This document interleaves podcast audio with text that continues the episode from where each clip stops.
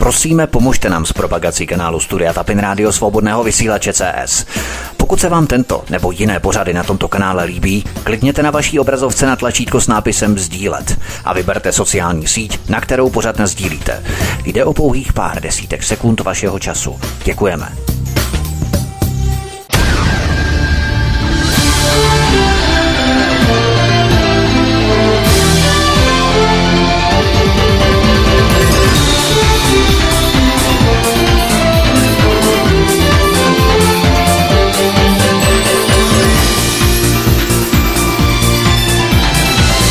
Krásný dobrý večer, dámy a pánové, milí posluchači, od mikrofonu svobodného vysílače nebo na kanále Odysee vás zdraví Vítek, vítejte při poslechu druhé epizody z trojdílného cyklu Planeta jako zbraň.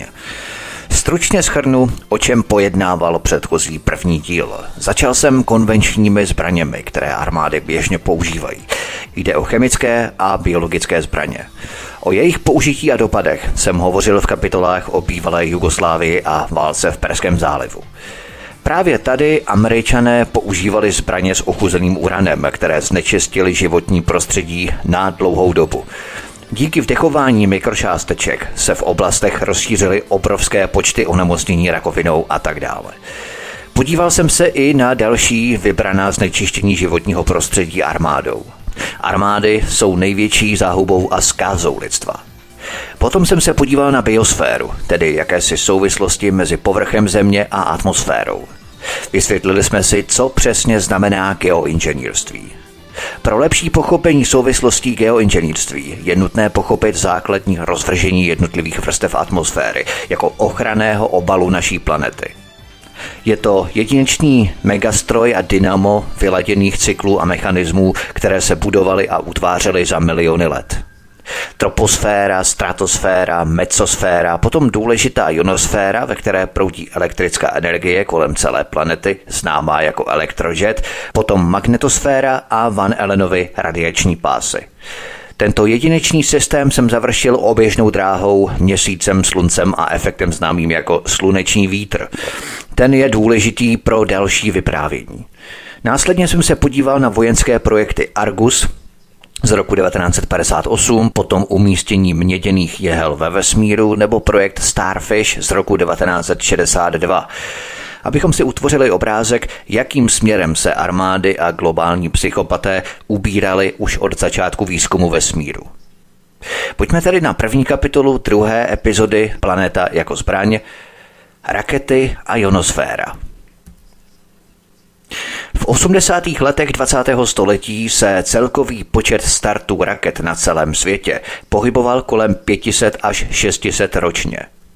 V roce devatenáct set osmdesát devět, před druhou válkou v Perském zálivu, dosáhly svého maxima, celkem tisíc pět set. Jenomže tyto všechny rakety na pevná paliva uvolňují velké množství kyseliny chlorovodíkové ve svých výfukových plynech. Při každém letu raketoplánu se vyprodukuje sto osmdesát sedm tun plynného chloru, který poškozuje ozonovou vrstvu, a sedm tun dusíku, který také poškozuje ozonovou vrstvu. To je ještě navíc k tři sta osmdesát sedm tunám oxidu uhličitého uvolněného při každém letu raketoplánu.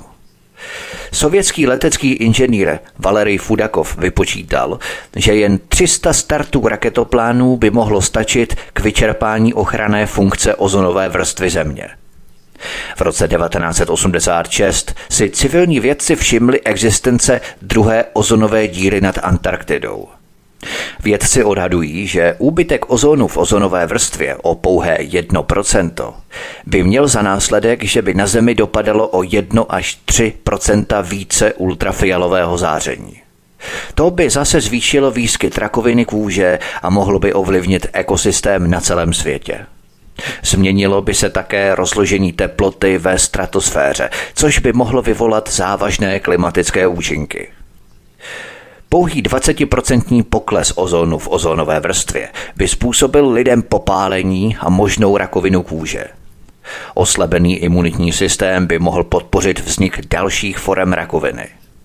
Předpokládá se, že by se zvýšil výskyt očního onemocnění, vyschla by úroda, Krevety a plankton na hladině oceánů by mohly být zabité nebo poškozené a celý potravní řetězec na Zemi by se začal hroutit. Odborníci odhadují, že lidé by na takto poškozené Zemi mohli přežít jen dva roky. Ovšem to není jediné nebezpečí, které vesmírné programy představují pro planetu. Projekt Timberwind devatenáct devadesát jedna. Raketa na jaderný pohon nevyrábí energii chemickým spalováním, jako většina raketových motorů. Místo toho se pohonná látka, například vodík, zahřívá v radioizotopovém generátoru a potom se vystřeluje vysokou rychlostí. Tím se vytváří tah vpřed. Tento pohon může dosáhnout přibližně dvojnásobné účinnosti oproti chemickému pohonu a urychlit raketu na přibližně dvojnásobnou rychlost, než jakou mohou dosáhnout jiné rakety. Rakety s jaderným pohonem začaly být populární na počátku devadesátých let za prezidenta George Bushe staršího. Bush starší je považoval za dostatečně výkonné, aby mohli vynášet zbraně do vesmíru, dodávat jí energii pro jejich použití a zvyšovat rychlost meziplanetárních kosmických lodí. Projektům, které chce Pentagon utajit před dohledovým výborem amerického senátu, se říká černé projekty. Na takzvané černé projekty je každoročně vyčleněná omezená částka peněz. Jeden z takových černých projektů, známý pod kódovým označením Timberwind, je nejlépe popsaný raketový projekt, který se dostal na veřejnost. Timberwind je utajovaný program zahrnující raketu s jaderným pohonem, vyvinutou v laboratoři Sandia v Novém Mexiku a testovanou v Saddle Mountain v Nevadě. Tyto plány počítaly s sedmdesátisedmisekundovým testem rakety s jaderným pohonem nad Antarktidou, případně nad Novým Zélandem v suborbitální výšce v dubnu devatenáct devadesát jedna. Pojďme na další kapitolu. Vesmír jako bojiště. Pokud si stále někdo myslí, že jde o fikci, dezinfo a konspiraci, jenom proto, že on o tom nikdy neslyšel a tak nějak se mu to nezdá, jenom proto vesmírné zbraně ve svém omezeném primitivismu považuje za nesmyslné, ocituji slova amerického generála Josepha Ashy. Generál Ashy byl vrchním velitelem Sjednoceného vesmírného velitelství Spojených států amerických. Generál Ashy prohlásil, cituji: Rozšiřujeme naše schopnosti ve dvou oblastech. Kontrola vesmíru a aplikace vojenských systémů ve vesmíru, protože nabývají na významu.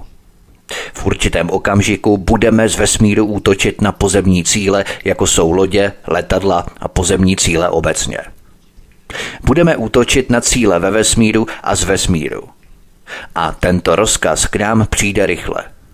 Mise už byly předělené, máme napsané koncepty operací. Proti objektům, které se vracejí do atmosféry ještě ve vesmíru, zasáhne systém americké protiraketové obrany. Je to politicky citlivé téma, ale to se stává.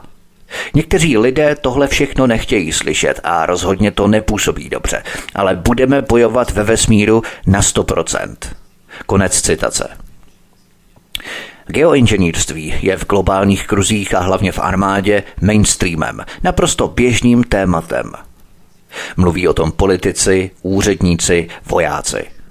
Až na to, že vojáci, protože jsou vycvičení k boji a ne k diplomatickému taktu, občas něco nechtěně pustí na veřejnost.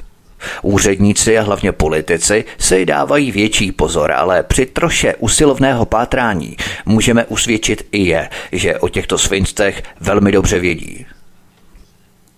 Naštěstí je všechno podpořené oficiálními vládními dokumenty za několik dekád. Musíme si uvědomit, že přenesení války do vesmíru není nový koncept. V šedesátých letech dvacátého století měli Sověti orbitální zbraň zvanou Zabijácká družice. K identifikaci cíle a jeho zaměření byl použitý radarový naváděcí systém, který potřeboval dva oběhy kolem Země. Jenomže tyto dva oběhy trvaly příliš dlouho. Byly proto podniknuté pokusy o úspěšné zničení cíle z oběžné dráhy pouze při jednom oběhu pomocí infračerveného naváděcího systému. Tyto pokusy skončily neúspěchem. Sověti měli také vesmírnou zbraň, známou v Americe jako, když to přeložím, vícedílný vesmírný bombardovací systém. Záměrem bylo umístit na nízkou oběžnou dráhu Země vodíkovou bombu, kterou by bylo možné v případě potřeby rychle svrhnout na pozemní cíl. Systém byl tajně testovaný mezi lety devatenáct set šedesát šest až devatenáct set sedmdesát. Civilní obyvatelstvo se nikdy nedozvědělo, že nad jejich hlavami krouží termonukleární bomby, asi tisíckrát silnější než hirošimská bomba. Po zákazu jaderných zkoušek v atmosféře hledala americká armáda nový deštník, pod kterým by mohla pokračovat ve výzkumu a experimentech s ionosférou. Potřebovali také podporu a financování ze strany občanské společnosti a zejména univerzitních programů. Pojďme na další kapitolu Hvězdné války. Ocitáme se ve vládě prezidenta Ronalda Reagana, konkrétně v březnu devatenáct set osmdesát tři. Tehdy byl ministerstvu obrany přidělený nový vojenský program. Nazýval se Strategická obrana iniciativa, ale většina lidí ho pravděpodobně zná spíše pod názvem Hvězdné války, Star Wars. Musíme si uvědomit, že vojenské programy nevznikají v hlavách zvolených úředníků, ale v odděleních strategického plánování armády, námořnictva a letectva. Vojenští stratégové nepřestanou vyvíjet nátlak, dokud nebudou jejich přání realizovaná. Reaganovy hvězdné války počítaly s postupnou obranou proti přilétajícím mezikontinentálním balistickým střelám. Spoléhali se na to, že tyto střely potřebují k letu ze Sovětského svazu do Ameriky třicet minut. Aby systém fungoval, musí být téměř okamžitě detekované starty nepřátelských raket. Toho by měly dosáhnout sledovací satelity. Nepřátelská raketa by pak byla zaměřená buď družicovými nebo pozemními raketami v naději, že bude zasažená už během startu. Na přeživší rakety, pokud nějaké budou, se pak mělo zaútočit rentgenovými zbraněmi. To všechno mělo být monitorované superpočítači, jejichž nekonečně složité programy měly být napsané jinými superpočítači. Žádný lidský zásah by neměl být povolený ani vyžadovaný. Náklady na takovýto obranný systém byly odhadnuté na sto až tisíc miliard dolarů. V květnu devatenáct set devadesát tři byl tento projekt hvězdných válek oficiálně ukončený. Je ale důležité, abychom všichni pochopili, že tyto projekty se nezastavily s koncem studené války.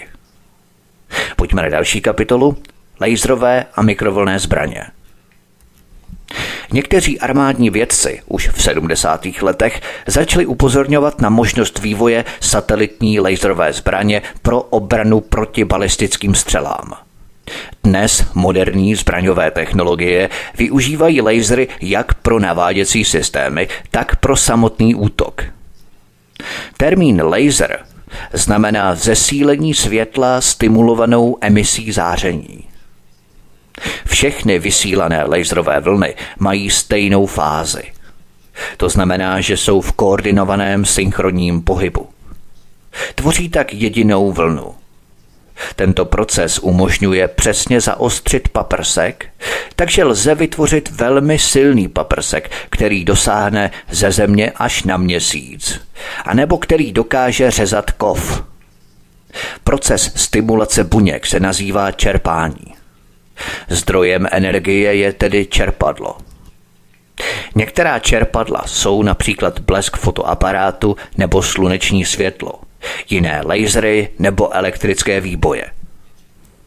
Pokud je toto čerpadlo provozované rytmicky, lze potom generovat pulzní laserový paprsek.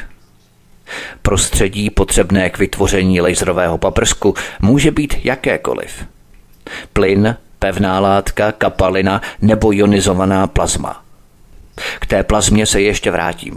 Nicméně potenciál laserových zbraní z vesmíru je obrovský. Tento laserový systém by například mohl vyvolat paniku tím, že by vypnul všechna elektronická zařízení. Počítače, dopravní systémy, televizory, rádia a tak dále, a tím by ochromil město. A pokud bychom dva hlavní mikrovlnné paprsky z přijímacích antén přesměrovali tak, aby se křížily v blízkosti nepřátelských vojáků, mohl by tento satelitní systém fungovat jako mikrovlnná trouba. Mohl by sice zabít lidi, ale ušetřit budovy. Stejně jako mikrovlnná trouba uvaří jídlo, ale talíř zůstane nedotčený.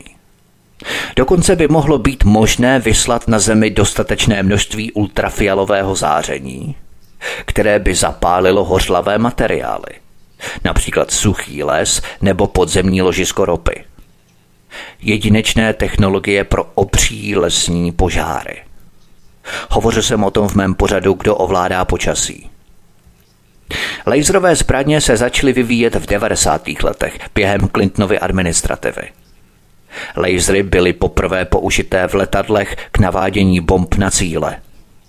Dnešní laserem naváděné bomby nebo chytré bomby propaguje a prodává ve Spojených státech firma Texas Instruments a ve Velké Británii firma Tricon. Nazývají se Paveway sto jedenáct. Posloucháte druhou epizodu z troudílného cyklu Planeta jako zbraň. Od mikrofonu svobodného vysílače nebo na kanále Odysee vás zdraví Vítek, písnička je před námi a po ní pokračujeme. Příjemný večer, dobrý poslech.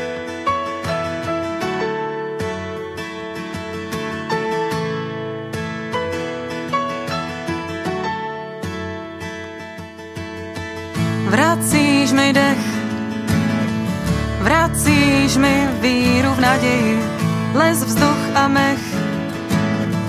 Kdy války v mír se promění.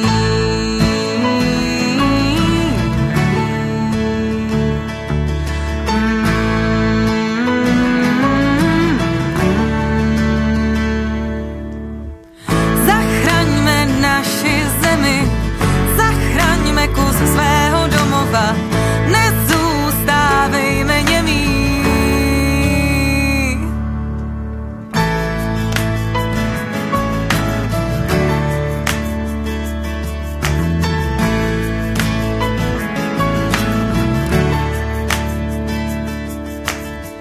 Slyš ptáků hlas, slyš písně vody v peřejích, třeskutý mráz, když se vře i brázdy na polích.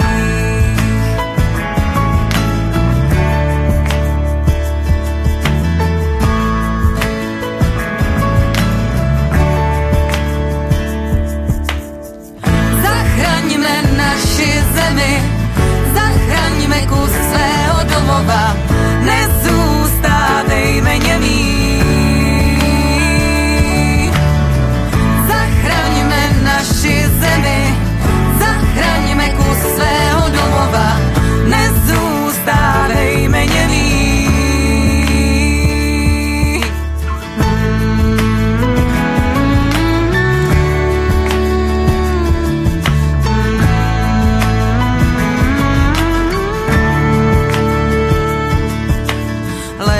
Tají země volá o pomoc, svíčka dohořívá nám.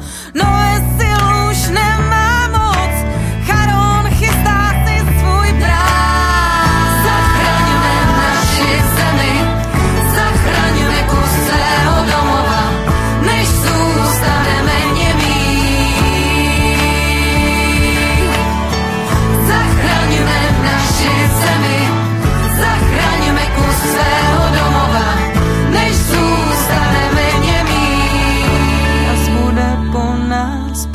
Od mikrofonu svobodného vysílače a nebo na kanále Odysee vás zdraví Vítek, posloucháte druhou epizodu z troudílného cyklu Planeta jako zbraň. Plazmové zbraně.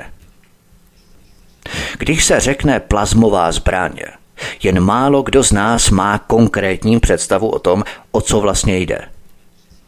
Máme tři základní stavy hmoty. První je pevné skupenství, tedy jakýkoliv předmět, stůl, budova, hora, prostě úplně cokoliv pevného. Druhým skupenstvím je kapalina, čili voda. Třetím je plynné skupenství. To jsou základní druhy skupenství, které nás obklopují. Pevné, kapalné a plynné. Plazma je čtvrtým stavem hmoty. Plazma obsahuje molekuly, které lze rozdělit na kladné a záporné jonty.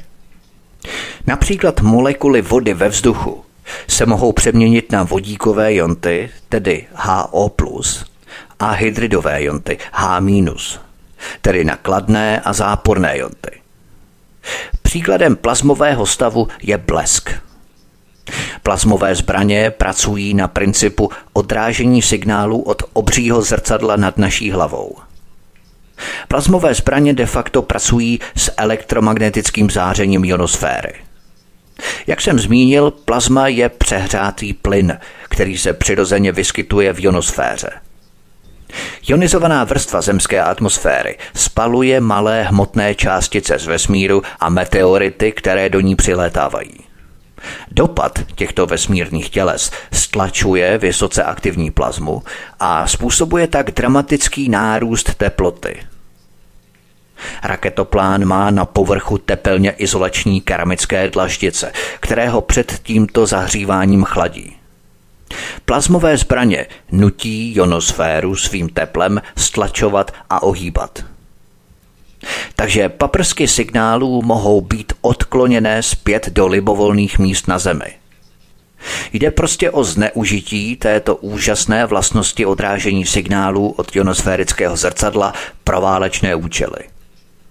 Nevyšlete rozhlasový rádiový signál, ale laserový signál. A laserový signál vyšlete v obrovské síle a vypočítaném úhlu, tak, aby se odrazil a dopadl na konkrétní oblast.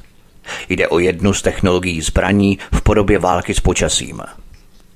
Lze předpokládat, že kromě Rusů jsou v této technologii velmi pokročilí také Američané. To vyplývá z dokumentu americké armády z roku devatenáct set devadesát pět.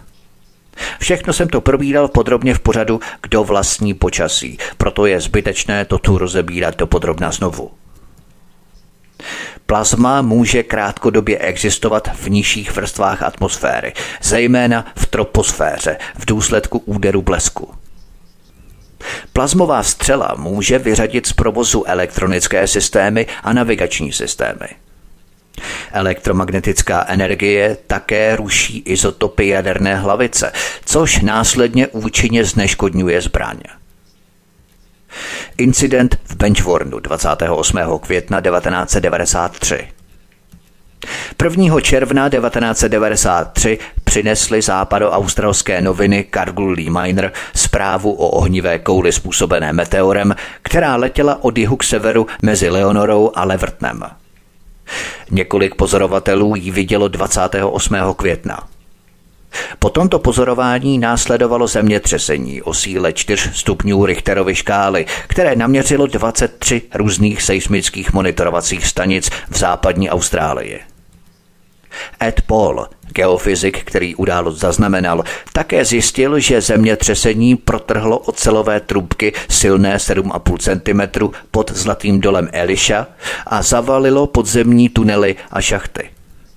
Jedná se o významný objev, protože při zemětřeseních vyvolaných seismickými vlnami se škody obvykle omezují na zřícení budov na povrchu. Ed Paul se proto domníval, že tu došlo k jadernému výbuchu. Mnozí pozorovatelé hlásili, že jim ohnivá koule proletěla nad hlavou a vydávala pulzující hučivý zvuk, podobný velmi hlasité dýzlové lokomotivě.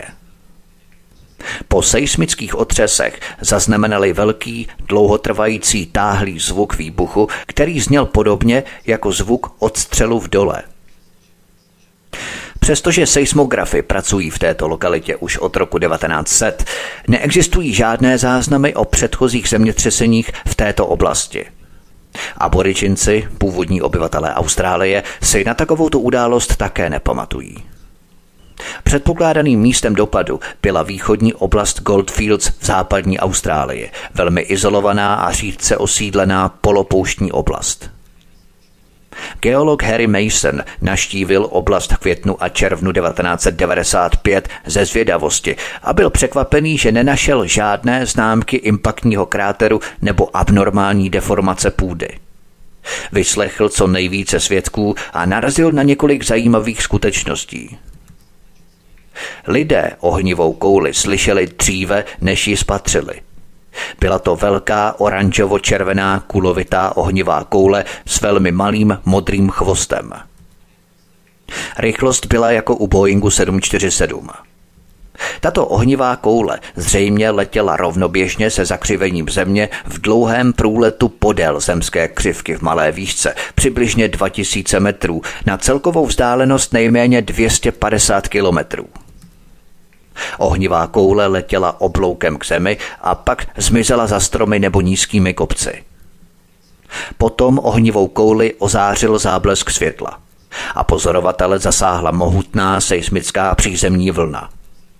Následovala velmi hlasitá velká explozivní tlaková vlna, která byla slyšet v oblasti dvě stě padesát krát sto padesát kilometrů. Zdá se, že se objevily ultrazvukové nebo elektromagnetické vlny, protože psi, kteří jsou na ně citliví, se během záblesku na obloze úplně zbláznili a vyli a vyli. Přesně hodinu po první ohnivé kouli se objevila druhá menší. Později se nad Benchwarnem objevila třetí ohnivá koule, kterou viděli řidiči kamionů. Zajímavé je, že tuto oblast, kde k této události došlo, krátce předtím koupila japonská sekta Aum Shinrikyo, která byla obviněná z útoku jedovatým plynem v tokijském metru v roce devatenáct set devadesát pět. Nákup této oblasti byl dokončený dvacátého třetího dubna devatenáct set devadesát tři, pouhých třicet pět dní před pozorováním prvních ohnivých koulí. Zástupce vůdce sekty inicioval nákup, aby tu mohl provádět experimenty ve prospěch lidstva. Nelze prokázat, zda tyto experimenty nějak souvisely s ohnivými koulemi. Generální prokurátor informoval Harryho Mainsona o velkém zájmu této japonské sekty o elektromagnetické zbraně a jejich schopnost vyvolat zemětřesení, a to v návaznosti na vyšetřování sekty americkým senátem. V noci, kdy se tato podivná událost stala, byli v Benchwarnu agenti této japonské sekty. Navíc Shoko Asahara, vůdce japonské sekty Aum Shinrikyo, která se proslavila útoky v Tokiu, studoval v Rusku technologii skalárních zbraní. Po návratu do Japonska učil své stoupence, že Spojené státy zasadí Japonsku koncem roku devatenáct set devadesát sedm zničující úder. Tvrdil, že Japonsko by mělo provést preventivní úder na Spojené státy za použití zbraní hromadného ničení, zejména antraxu, nebo chemických zbraní hromadného ničení. Od května devatenáct set devadesát tři bylo v Austrálii zaznamenáno tisíce pozorování ohnivých koulí na obloze a s nimi spojených záblesků světelné energie. Jedné takové události bylo svědkem asi půl milionu lidí v Pertu, které probudila síla explozivní seismické tlakové vlny. Těmto událostem se v mezinárodním tisku věnovala jen malá pozornost. Lidé na místě se dozvěděli, že všechny tyto události způsobily meteority. Meteority ale přece nelétají tak nízkou rychlostí, jaká byla pozorovaná. Po dopadu meteoritu navíc zůstane kráter a úlomky, které lze vyzvednout. Nebyly ale nalezené žádné krátery ani úlomky. Předpokládané trajektorie těchto ohnivých koulí procházejí v blízkosti čtyř vojenských stanovišť. Šova a Mizuho v Japonsku a Moloděšnája a Novolazarevskája v Rusku. Existuje proto podezření, že poloostrov Kamčatka na Sibiři může být místem, kde se nachází jeden z řady bývalých sovětských komplexů vysílačů elektromagnetických zbraní, rozmístěných po celém světě. Předpokládá se, že elektromagnetické zbraně jsou variantou zařízení zkonstruovaného Nikola Teslou v roce devatenáct set osm. Tyto zbraně mají schopnost promítat výbušné a jiné efekty, jako je například iniciace zemětřesení, na mezikontinentální vzdálenosti do konkrétně vybraného cíle na planetě. Rusko v té době studovalo Teslovu fyzikální práci. Testovalo tehdy Rusko novou superzbraň schopnou vyvolat zemětřesení ze vzdálené polokoule. Nikola Tesla. Na tomto místě přichází do hry pro nás zcela nová technologie a přírodní věda. technologie ostrakizovaného, zavrženého a zesměšňovaného podivína srbochorvatského Nikola Tesly. Na jeho pokusech s elektřinou, elektromagnetismem a uměle generovanými elektromagnetickými vlnami byla totiž založena celá nová vojenská technika. Nejprve na východě, potom na západě. Nikola Tesla začal totiž pracovat jinak než běžná konvenční věda, která stále vychází z mechanistického pohledu na svět sedmnáctého století. Viděl svět takový, jaký skutečně je, a ne takový, jaký je prezentovaný, jako model. Totiž v pohybu, živém pohybu. A kromě vynálezu střídavého proudu, na kterém je založený celý náš moderní způsob života, začal Nikola Tesla do těchto pohybů zasahovat i vlastními prostředky. Armáda Sovětského svazu byla první, kdo ho vzal vážně a rozpoznala možnosti, které nabízel pro novou zbraňovou technologii. To ovšem Tesla sám odmítal, protože považoval zbraně, které by bylo možné díky němu vyvinout, za tak strašné, že by mohly zničit celou planetu. Dnes se ale takové zbraně už používají, i když nevíme, jak daleko to už zašlo. Nevíme také, zda se už v určitých formách používají i skalární zbraně popsané Teslou, které jsou dalším vývojem elektromagnetických zbraní. K těm se dostanu později. Nejde tedy o nic menšího než militarizaci, privatizaci a znehodnocení nebo dokonce ztrátu společných statků lidstva a země. V mém dokumentu Kdo ovládá počasí jsem také uvedl, že zařízení HAARP na Aljašce, které bylo vybudované podle Teslova takzvaného datla v Sovětském svazu, zdaleka není jediné. Na HAARP navázala další podobná zařízení po celém světě. Například Einsatzstab v Tromsø pod dohledem německé společnosti Maxe Plancka. Dnes se odhaduje, že na celém světě existuje jeden až dva tucty takových zařízení. Stačí se podívat na patenty, například na oficiální americké patenty HAARP, fyzika Islanda, abychom si udělali představu o tom, co by se mohlo dělat a co se už neustále dělá. Protože takovéto experimenty už nelze provádět v laboratoři. Sami o sobě jsou to polní pokusy a my, země, jsme jejich pokusnými králíky, morčaty. Nikola Tesla byl Američan srbského původu. Narodil se v roce osmnáct padesát šest v Chorvatsku a v roce osmnáct osmdesát čtyři emigroval do Ameriky, kde pracoval pod vedením Thomase Alvy Edisona. Jedním z projektů, kterým se nejvíce věnoval, bylo získávání elektřiny z nebe a její volné zpřístupnění lidem za minimální cenu.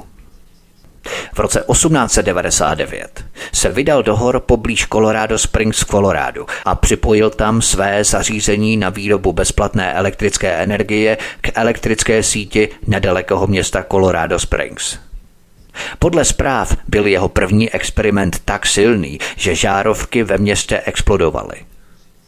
Elektřinou se zabýval také vynálezce Thomas Edison. Edison měl ovšem tu výhodu, že ho financovali velcí bankéři, včetně Rockefellerů. Nelíbilo se jim, co Tesla dělal, a tak ho řízená masmédia vykreslila jako šíleného vědce. Protože se Teslovi nepodařilo získat finanční prostředky, jeho plán na vytvoření volné energie skončil. Edison a jeho dobře situovaní obchodní partneři zvítězili a založili energetické společnosti, které prodávaly energii Američanům na komerční bázi. V roce osmnáct osmdesát osm Tesla dokázal, že umístěním dvou cívek drátů ve správném úhlu k sobě a napájením obou střídavým proudem, který není ve vzájemné fázi, lze vyvolat otáčení magnetického pole. Teslův původní návrh elektromotoru koupil a propagoval George Westinghouse, který rozpoznal jeho hodnotu pro domácí použití. Tesla podnítil americké energetické společnosti, aby místo stejnosměrného proudu zavedli střídavý proud, který by umožnil přenos a využití elektrické energie. Tesla si tuto technologii střídavého proudu nechal patentovat v roce osmnáct devadesát tři. V témže roce byla technologie střídavého proudu použitá k osvětlení světové kolumbijské výstavy. V roce osmnáct set devadesát šest byla poprvé na světě přivedená vodní energie z Niagarských vodopádů pomocí technologie střídavého proudu k osvětlení města Buffalo ve státu New York. Nikola Tesla spolu s Georgem Westinghousem položili základy systému elektrické energie, který se dnes používá po celém světě. Mezi jeho další četné objevy patří rádio, radar, satelitní komunikace, polovodičová počítačová elektronika a terapie založená na elektrickém proudu. Posloucháte druhou epizodu troudílného cyklu Planeta jako zbraň. Od mikrofonu svobodného vysílače nebo na kanále Odysee vás zdraví Vítek, písnička je před námi a po ní pokračujeme. Příjemný večer, dobrý poslech.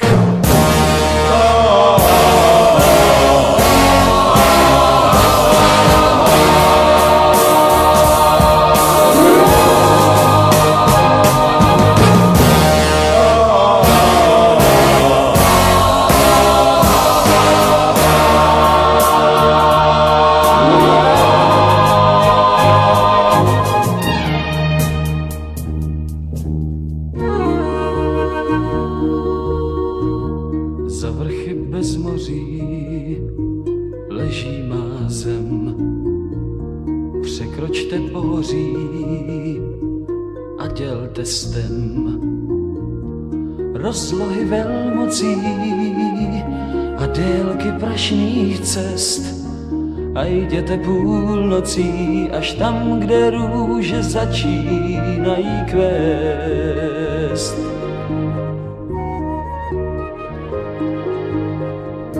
Za vrchy bez moří leží ta zem, svět o ní hovoří, v dobrém i zlém, tam zvony vyzvání a v očích plane zář. Když loď se naklání, tak lidé, lidé najdou svoji tvář. Doufej a zpívej, člověk tolik síly má, aby mohl žít. Dobře se dívej, abys věděl, co se má a kam chceš jít. To je tvá zem, to je tvůj chléb, člověče zpívej. Pro dětskou tlaň, pro dívčí smích budeš žít.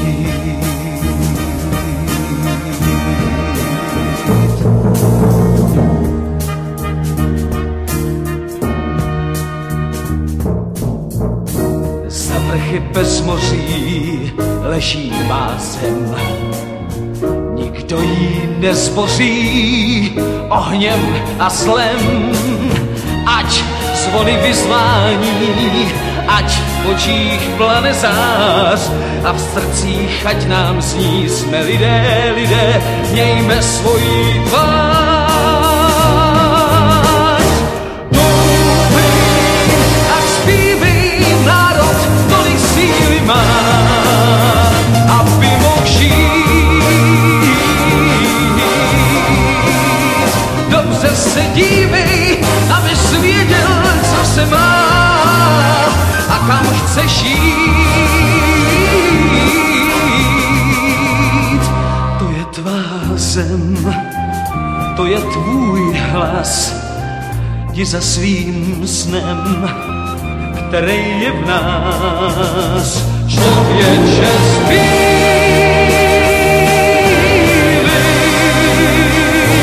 svět se dívá, pravda bývá.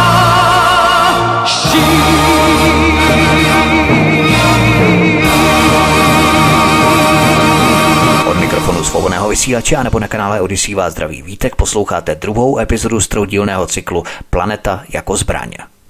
Přibližně v roce devatenáct set čtrnáct Tesla předpověděl ovládání vlhkosti v atmosféře pomocí elektřiny.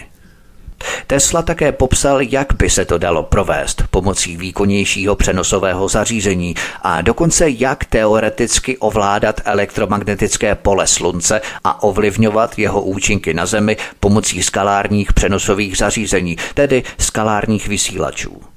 K těm se dostanu později.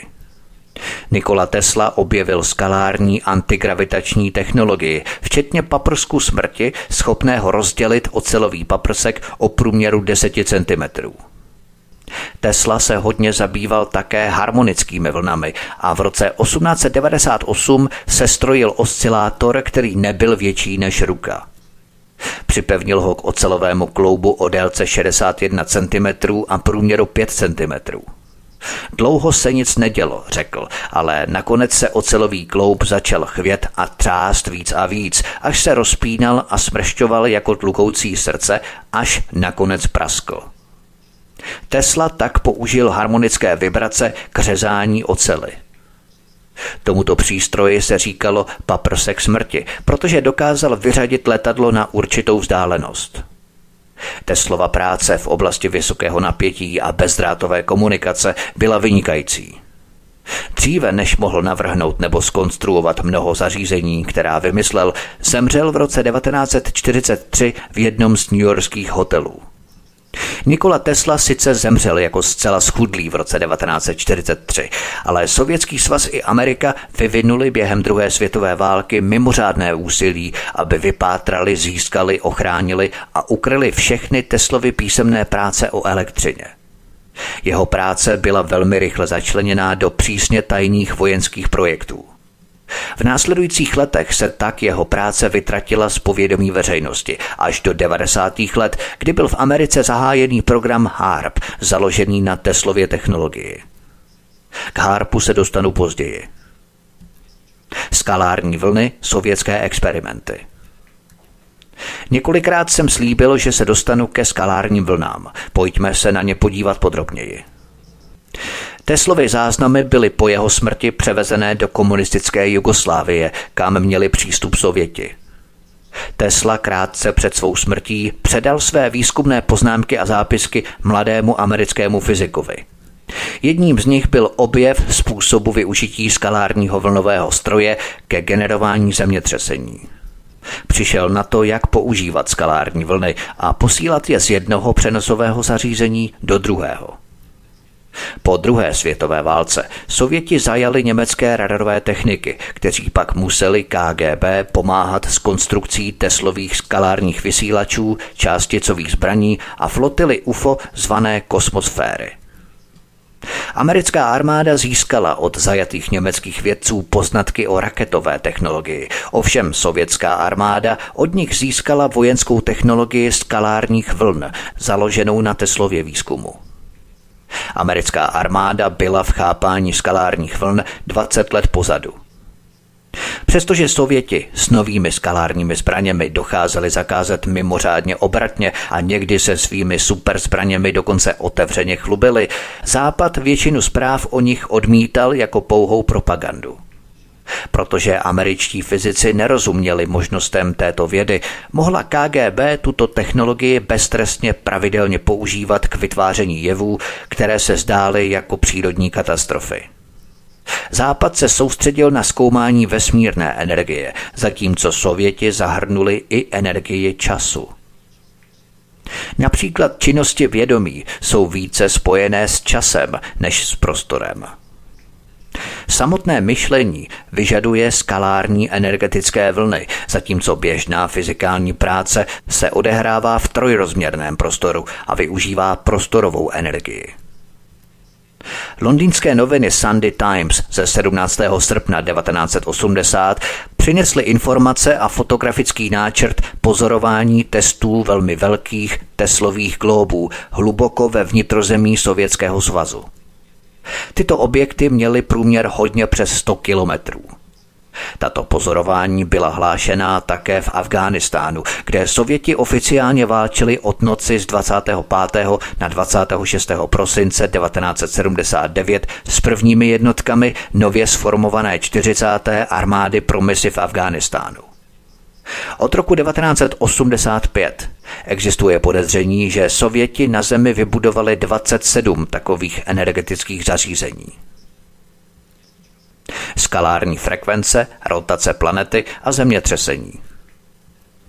Elektromagnetické záření umožňuje pozorovat objekty na dálku. Například jiné galaxie ve vesmíru lze detekovat nebo měřit pomocí elektromagnetických vln, které vysílají nebo odrážejí. Podobná technologie se používá v přístrojích pro noční vidění. Tato technologie umožňuje detekovat živé bytosti v noci podle vyzařované energie. Vysíláním vhodných elektromagnetických paprsků je možné různými způsoby ovlivňovat i vzdálené objekty. Příkladem může být použití vln s frekvencemi deset hertzů, tedy v rozsahu frekvence běžné mozkové činnosti pro účely kontroly davu. Nebo je možné ovlivňovat pomocí rozhlasových a televizních přístrojů, které zachycují vlny vysílané do ovzduší. Díky těmto skutečnostem je manipulace s elektromagnetickými vlnami v různých frekvenčních pásmech zásadní záležitostí v mnoha oblastech techniky a vědy, včetně radiokomunikace, radaru, infračervených detekčních zařízení, televize, zobrazovacích technik využívajících viditelné světlo, například fotografie, laserových technologií, technologie rentgenových záření, astronomie a mnoha dalších. Svázané skalární vlny by podle podplukovníka americké armády ve výslužbě doktora Thomase Beardena mohly být použité například k sestřelení letadel nebo k vyvolání zemětřesení pomocí pulzních vln přesně naladěných na zemskou harmonickou frekvenci. Tyto skalární vlny lze využít k vyvolání zemětřesení nebo ke spuštění sopek.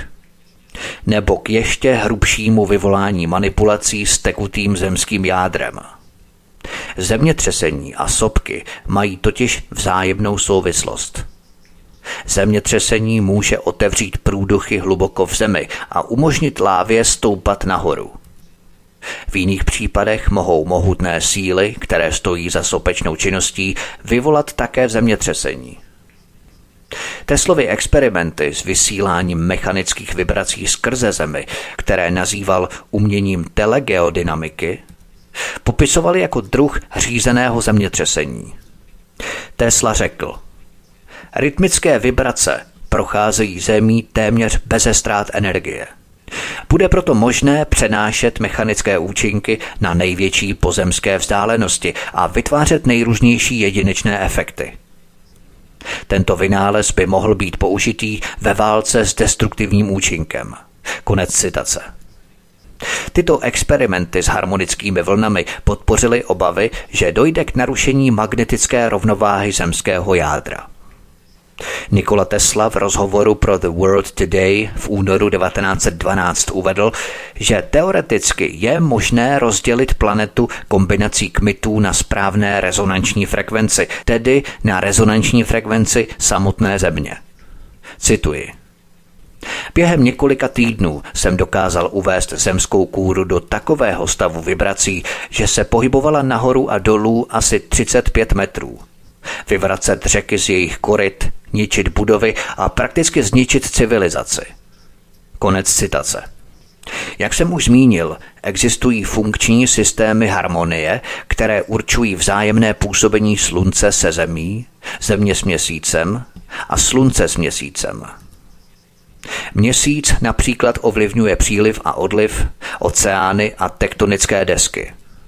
Pokud nějaká pulzní vlna naruší tento harmonický systém, může vyvolat katastrofální zemětřesení, obrovské přílivové vlny a narušení oceánských proudů. Magnetické pole Země totiž udržuje planetu v rovnováze s Měsícem a Sluncem. Porušení této rovnováhy by teoreticky mohlo způsobit, že Země opustí svou oběžnou dráhu a bude unášená do Slunce nebo do vesmíru. Podobná tvrzení uvádí i Nikola Tesla. V závislosti na frekvenci, zaměření, tvaru vlny a tak dále lze vyvolat různé efekty, například zemětřesení vyvolané ve vzdáleném cílovém bodě, silné poruchy ve středních a vyšších vrstvách atmosféry nad cílovou oblastí a neobvyklé povětrnostní efekty. Tomuto jevu se říká Teslův efekt. V současné době největší výkonné vysílače ruší přirozené magnetické pole Země. Je to poprvé v historii lidstva, kdy neustále rostoucí množství umělých vln E L F, tedy extrémně nízké frekvence, a V L F, tedy velmi nízké frekvence, narušuje vnitřní a vnější elektromagnetické systémy Země. Tyto systémy pomáhají zemským systémům udržovat rotaci, rovnováhu a stabilitu planety. Nedávno objevený fenomén planetárního kmitání a náhlá prudká zpomalení rotační rychlosti planety mohou být jen začátkem vážných poruch. A nejde vůbec o žádné vědátorské, akademické teoretizování a tlachání, ale jasná fakta. Uvedu příklady. třináctého prosince devatenáct set osmdesát čtyři přinesly noviny The Washington Post zprávu o náhlém neočekávaném zpomalení rychlosti rotace Země. Šlo o jednu sekundu, která se po nějaké době přidávala k americkým atomovým hodinám a najednou se přidávat nemusela. patnáctého července devatenáct set osmdesát osm přinesl deník Wall Street Journal zprávu, že vědci z U S Naval Observatory a Jet Propulsion Laboratory zjistili, že Země se při otáčení kymácí a chvěje jako nevyvážená pračka. V čísle sedm lomeno devadesát časopisu Amni se objevila zpráva, že se rotace Země mezi dvacátým čtvrtým lednem a třetím únorem devatenáct set devadesát opět nečekaně zpomalila. Vědci z americké námořní observatoře vysvětlili, že toto zpomalení bylo náhlejší než obvyklé. devátého srpna devatenáct set devadesát jedna přinesl deník New York Times zprávu o příčinách nečekané a rychlé změny rotace Země. Cituji. Nerovnoměrné změny v rotaci Země jsou výsledkem změny pohybu tekutin v základním jádru Země a v nadložní hydrosféře, tedy spodní atmosféře, a pohybu desek zemské kůry v blízkosti povrchu Země. Konec citace. To všechno je ale ovlivněné vibracemi vyvolanými extrémně nízkými vlnami. Člověkem. Dokonce jedenáctého prosince devatenáct set osmdesát šest přinesl deník Chicago Tribune zprávu, cituji. Podél norského pobřeží byly zjištěné obrovské víry, některé z nich široké téměř osmdesát pět kilometrů, které se podél nich pohybují v rychlosti až sedm celá čtyři kilometru za hodinu. Představují vážné nebezpečí pro posádky lodí. Tyto obrovské víry nemají zjevný střed a je obtížné je rozpoznat. Noviny Chicago Tribune dále uvedly, že o těchto mamutích vírech nebylo nikdy slyšet před rokem devatenáct set osmdesát, kdy Amerika a Sovětský svaz začaly generovat extrémně nízké vlny. Konec citace. Dokonce oficiální mainstream tehdy poukazoval na generování extrémně nízkých vln Američany a Sověty. Obří stojaté vlny zvané solitony byly pozorované poblíž Gibraltarského průlivu. třicátého dubna devatenáct set osmdesát pět přinesl deník New York Times zprávu o objevu mohutných vnitřních vln v oceánech, které se na povrchu téměř neprojevují. Cituji. Dramatickou sérii těchto vnitřních vln se nyní podařilo vysledovat na fotografiích v Gibraltarském průlivu. Tyto fotografie byly pořízené raketoplánem v říjnu devatenáct set osmdesát čtyři. Mapa v tomto vydání novin ukazuje linii obrovských stojatých vln na západní straně Gibraltarského průlivu. Konec citace. Opět další mainstreamový oficiální důkaz o umělém generování extrémně nízkých vln. Všechno zdokumentované z dobových článků. Ke zpomalení rotace planety přispívají i další faktory. Každý z nás by měl mít na paměti, že Američané oficiálně provedli mezi lety devatenáct set čtyřicet pět až devadesát dva tisíc šedesát čtyři testů jaderných zbraní. Sovětský svaz provedl mezi lety devatenáct set čtyřicet devět až devadesát sedm set patnáct testů jaderných zbraní. Velká Británie čtyřicet pět testů. Francie dvě stě deset testů mezi třináctého únorem devatenáct set šedesát až dvacátým sedmým lednem devatenáct set devadesát šest. Čínská lidová republika čtyřicet pět testů. Indie pět nebo šest testů, Pákistán dva testy, Severní Korea oznámila dva testy jaderných zbraní a v Indickém oceánu se uskutečnil podezřelý test, který se obvykle připisuje Jihoafrické republice nebo Izraeli. Hovořil jsem o něm v pořadu Izraelský jaderný program. Byly také provedené blíže nespecifikované počty vodíkových bomb. Celkové množství energie, které působilo na rotující Zemi, bylo obrovské. To mohlo snadno ovlivnit rotaci Země. Posloucháte druhou epizodu z troudílného cyklu Planeta jako zbraň. Od mikrofonu svobodného vysílače nebo na kanále Odysee vás zdraví Vítek, písnička je před námi a po ní pokračujeme. Příjemný večer, dobrý poslech. Chválím tě, země má.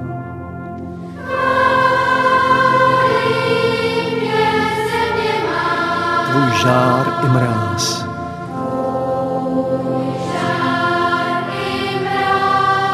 Tvá tráva zelená.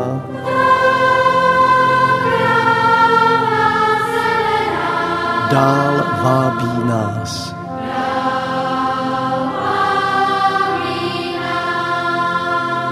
Máš závoj z oblaků. Bílý jak sníh. Hvězdo má bárko zázraků.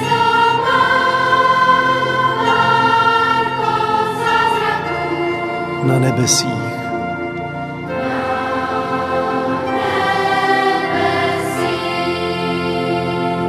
Ať před mou planetou hvězdný prach zametou. Dej váhu rostlinám,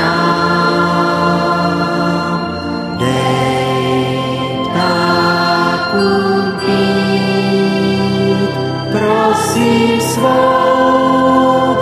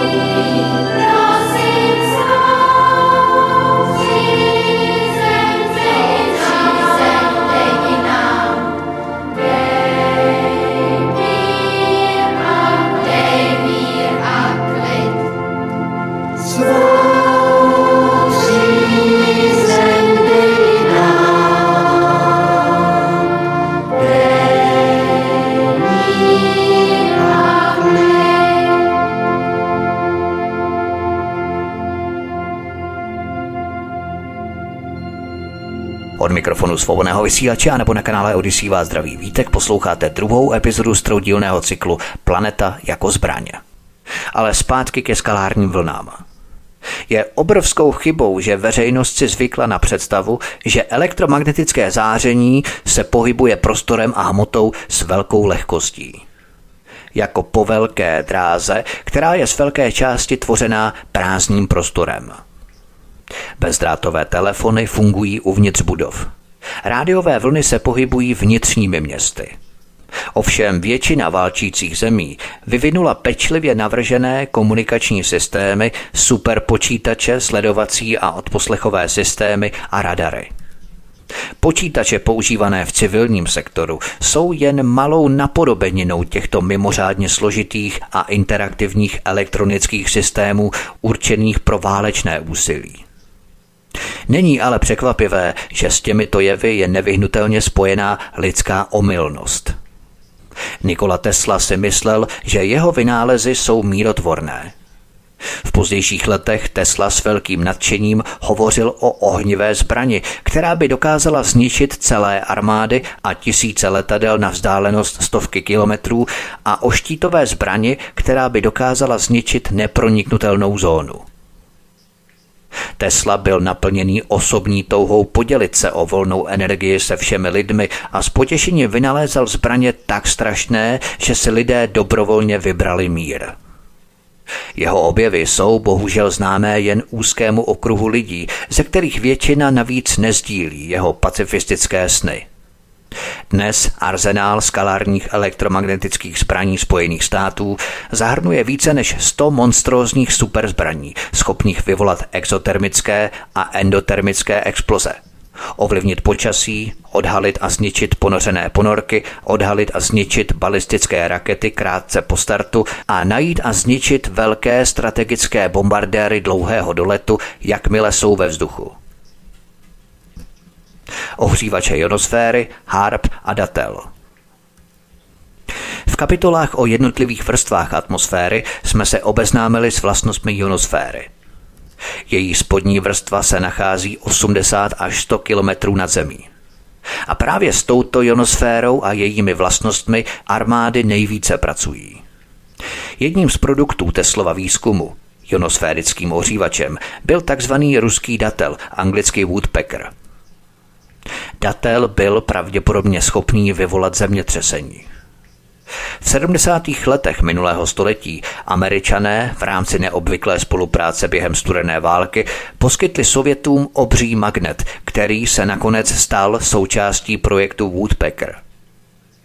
V roce devatenáct set sedmdesát čtyři se Spojené státy a Sovětský svaz ve Vladivostocké smlouvě dohodli na tání arktického polárního ledu.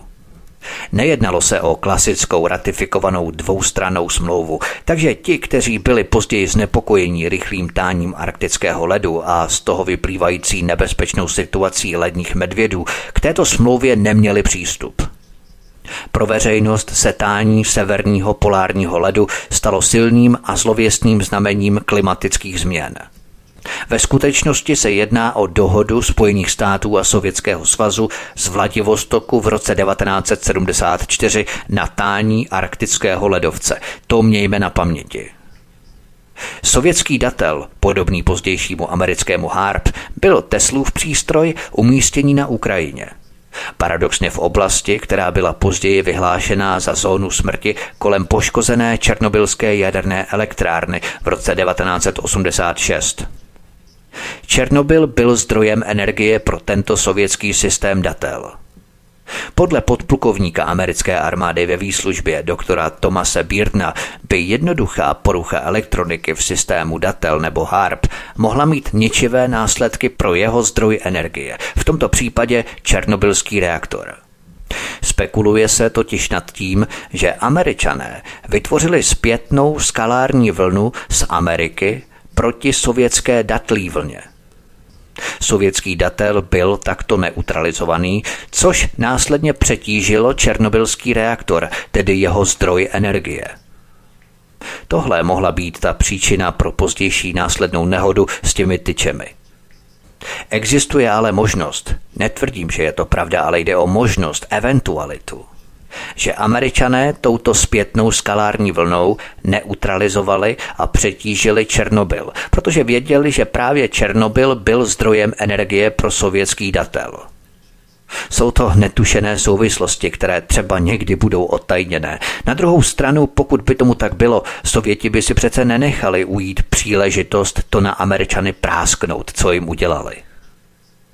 Ovšem, Američané by potom mohli na Sověty napráskat další tajné projekty a technologie, které provozují oni sami a tak dále. Jde prostě o klasický scénář, kdy se obě velmoci drží v kleštích a od určité úrovně musí obě mlčet. Ovšem stejný typ skalární vlny s přímou zpětnou vazbou by mohl ovlivnit skalární energetický systém, který existuje mezi Sluncem a Zemí nebo Sluncem a Měsícem. Ale také systémy zpětné vazby mezi Zemí a Měsícem. Ionosférické ohřívače v Rusku se nacházejí v Suře ve středním Rusku asi sto padesát kilometrů od města Nižní Novgorod. Další taková zařízení se nacházejí nebo nacházela v Gorkém, Mončegorsku a Dušanbe, hlavním městě Tádžikistánu.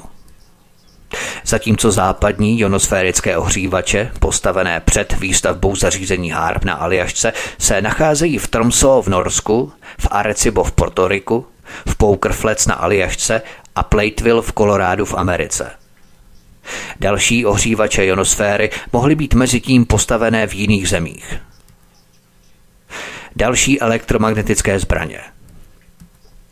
Konstruktéři tanků se domnívají, že dnešní technologie tanků dosáhla svých limitů. Pokud by byly postavené ještě větší a těžší tanky, staly by se také zranitelnějšími a snadnějším cílem pro dnešní přesné zbraně.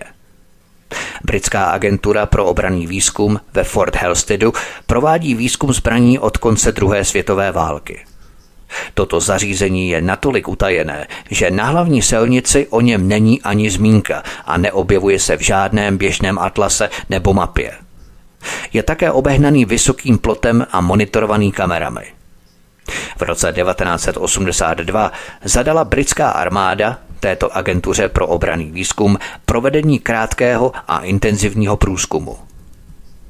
Otázkou bylo, zda je možné vyvinout zbraň, která by fungovala na principu elektromagnetické síly. Ve skotském Kirkcudbrightu byla nakonec vybudovaná laboratoř zvaná Electromagnetic Gun Laboratory, která byla otevřená v roce devatenáct set devadesát tři. Podle Davida Halla z oddělení pro nové zbraně, které je za tuto zbraň zodpovědné, je možné předpokládat, že bude tak výkonná a přesná, že se proti ní nebude možné bránit. K ukončení klasické tankové války by stačilo jen několik takových zbraňových systémů. Podle Defense News z třináctého až devatenáctého dubna devatenáct set devadesát dva nasadili Spojené státy v operaci Pouštní bouře elektromagnetickou pulzní zbraně. Tato zbraň je navržená tak, aby napodobovala záblesk elektřiny, který vzniká při použití jaderné zbraně. Proud elektronů dopadajících na kovovou desku může vyvolat pulzní spršku rentgenového nebo gamma záření, schopnou vyřadit komunikaci na velkém území. Generátor elektronových paprsků Hermes tři je schopen generovat dvacet miliard wattů elektrických impulzů, z nichž každý trvá dvacet až dvacet pět miliardtin sekundy. Tento generátor Hermes tři se nachází v Národní laboratoři Sandia na letecké základně Kirkland ve Spojených státech. Hermes dva vyráběl elektronové paprsky už od roku devatenáct set sedmdesát čtyři. Tato zařízení byla testovaná během druhé války v Perském zálivu. Kybernetická válka. třicátého května dva tisíce oznámil generál Henry Shelton, předseda amerického sboru náčelníků štábů, vojenskou společnou vizi pro rok dva tisíce dvacet. Cituji. Hlavním cílem vojenské vize dva tisíce dvacet zůstávají společné síly schopné zajistit celé spektrum dominance nadřazené v jakékoliv formě konfliktu. Základem vojenské vize dva tisíce dvacet zůstávají čtyři operační koncepce. Manévrování z pozice síly, přesný útok, soustředěná logistika a plná trojrozměrná ochrana. Konec citace. Jak naznačují tyto nové vojenské plány, právě informační technologie jsou klíčem k rozvoji války v budoucnosti. Spojené státy budou moci útočit na cizí počítačové sítě a zároveň chránit své vlastní systémy před napadením. Tyto údery budou zahrnovat klamné manévry s cílem, cituji, bránit rozhodovací procesy neutralizací protivníkova úsilí v oblasti řízení, vnímání a zpravodajství. Konec citace. Vzhledem k takto nejasnému a záhadnému jazyku může laický posluchač jen spekulovat, co všechno to může znamenat. V každém případě se v tiskové zprávě uvádí, že informační válka se stane stejně důležitou jako válka na zemi, na moři i ve vesmíru. Čínská armáda také oznámila, že hodlá rozvíjet informační válku, aby se vyrovnala schopnostem své armády, námořnictva i letectva. To je všechno ke druhému dílu Planeta jako zbraň, co uslyšíte, milí posluchači, ve třetím závěrečném díle. Začnu geoinženýrstvím a jeho historií. Samozřejmě velmi stručně, protože všechno podstatné jsem rozvedl v mém prvním úvodním pořadu Poručíme větru dešti. Uvedu ale certifikované výroky politiků, pomocí kterých si můžeme utvořit základní kontury této disciplíny. Díky tomu můžeme sejmout onu tajemnou clonu, která je u geoinženýrství zřejmá v hlavním proudu. Geoinženýrství můžeme rozdělit na chemické a vlnové experimenty. Podívám se na oba dva. Chemické jsou přímo viditelné na obloze, ale i když jsou strašné, nejsou tak zajímavé. A opět většinu z nich jsem pokryl včetně patentů v pořadu Poručíme větru dešti. Mnohem zajímavější jsou vlnové experimenty s atmosférou. Jejich dopady totiž mohou být mnohem strašnější. Potom se podívám na ionosférické ohřívače, tedy americký HIPAS a HAARP nebo sovětský datel. Velkou část vyprávění budu věnovat zemské sondážní tomografii. Tuto disciplínu také musíme plně pochopit, abychom dokázali pojmout možnosti vyvolávání zemětřesení díky extrémně nízkým vlnám.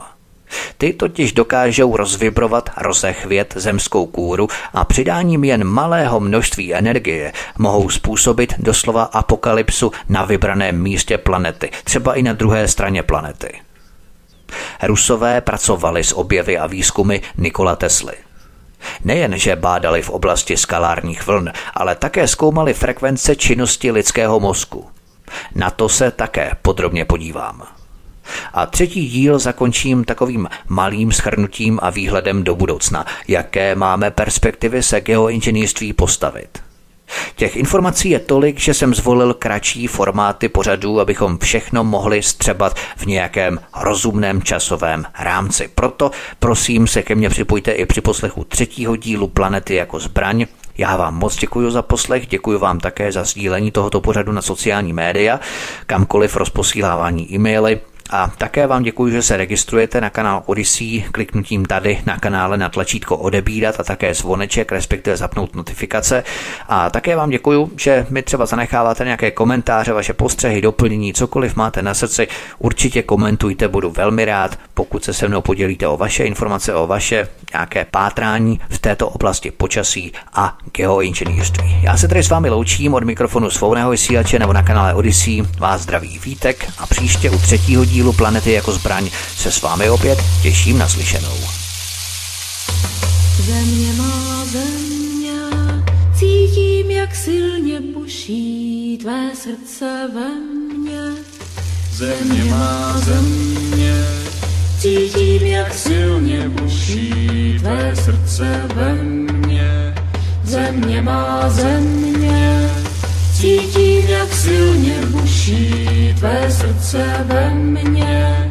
Země má země, cítím, jak silně buší tvé srdce ve mně.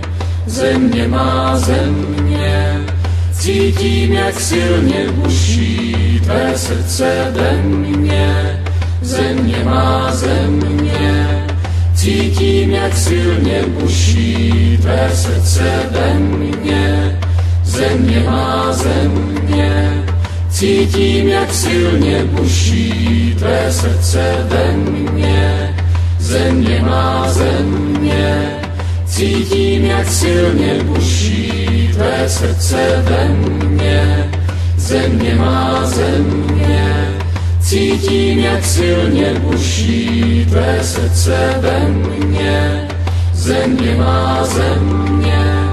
Cítím, jak silně buší tvé srdce ve mně, země má země. Cítím, jak silně buší tvé srdce ve mně, země má země. Cítím, jak silně buší tvé srdce ve mně, země má země. Cítím, jak silně buší tvé srdce ve mně, země má země. Cítím, jak silně buší tvé srdce ve mně, země má země. Cítím, jak silně buší tvé srdce ve mně, země má země. Cítím, jak silně buší tvé srdce ve mně, země má země.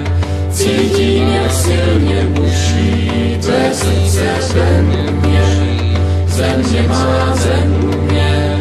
Cítím, jak silně buší tvé srdce ve mně, země má země.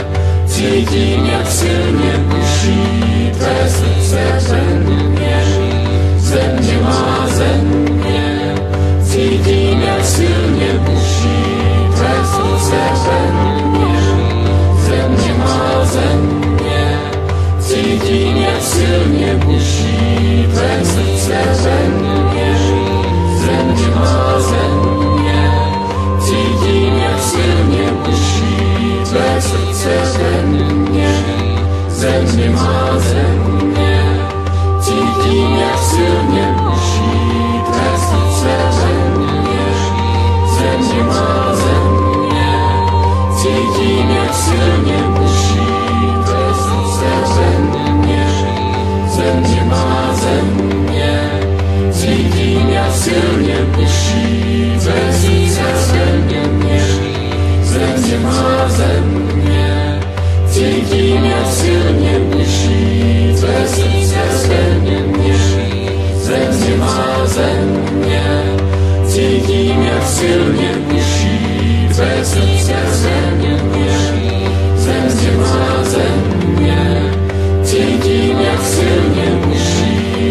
srdce ve mně, země má země.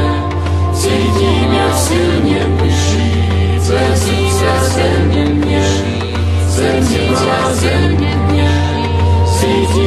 silně buší tvé srdce ve mně, země má země.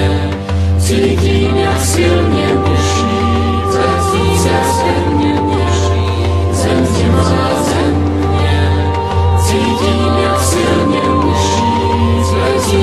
ve mně, země má země. Cítím, jak silně buší tvé srdce ve mně, země má země. Cítím, jak silně buší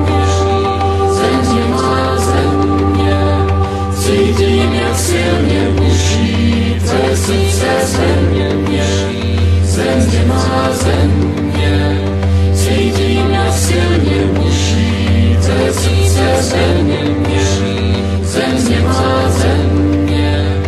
Cítím, jak silně buší tvé srdce ve mně, země má země. Země má země, země má země, země má země, země má země, země má země.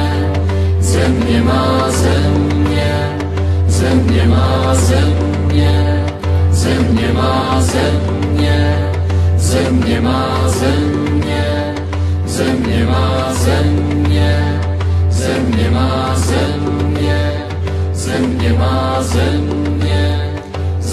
má země, země má země,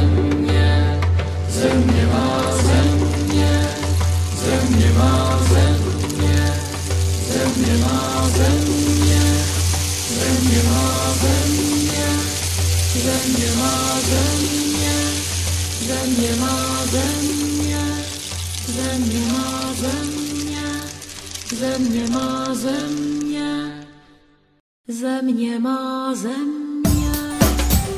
Prosíme, pomožte nám s propagací kanálu Studia Tapin Radio Svobodného vysílače C S. Pokud se vám tento nebo jiné pořady na tomto kanále líbí, klikněte na vaší obrazovce na tlačítko s nápisem sdílet a vyberte sociální síť, na kterou pořad nasdílíte. Jde o pouhých pár desítek sekund vašeho času. Děkujeme.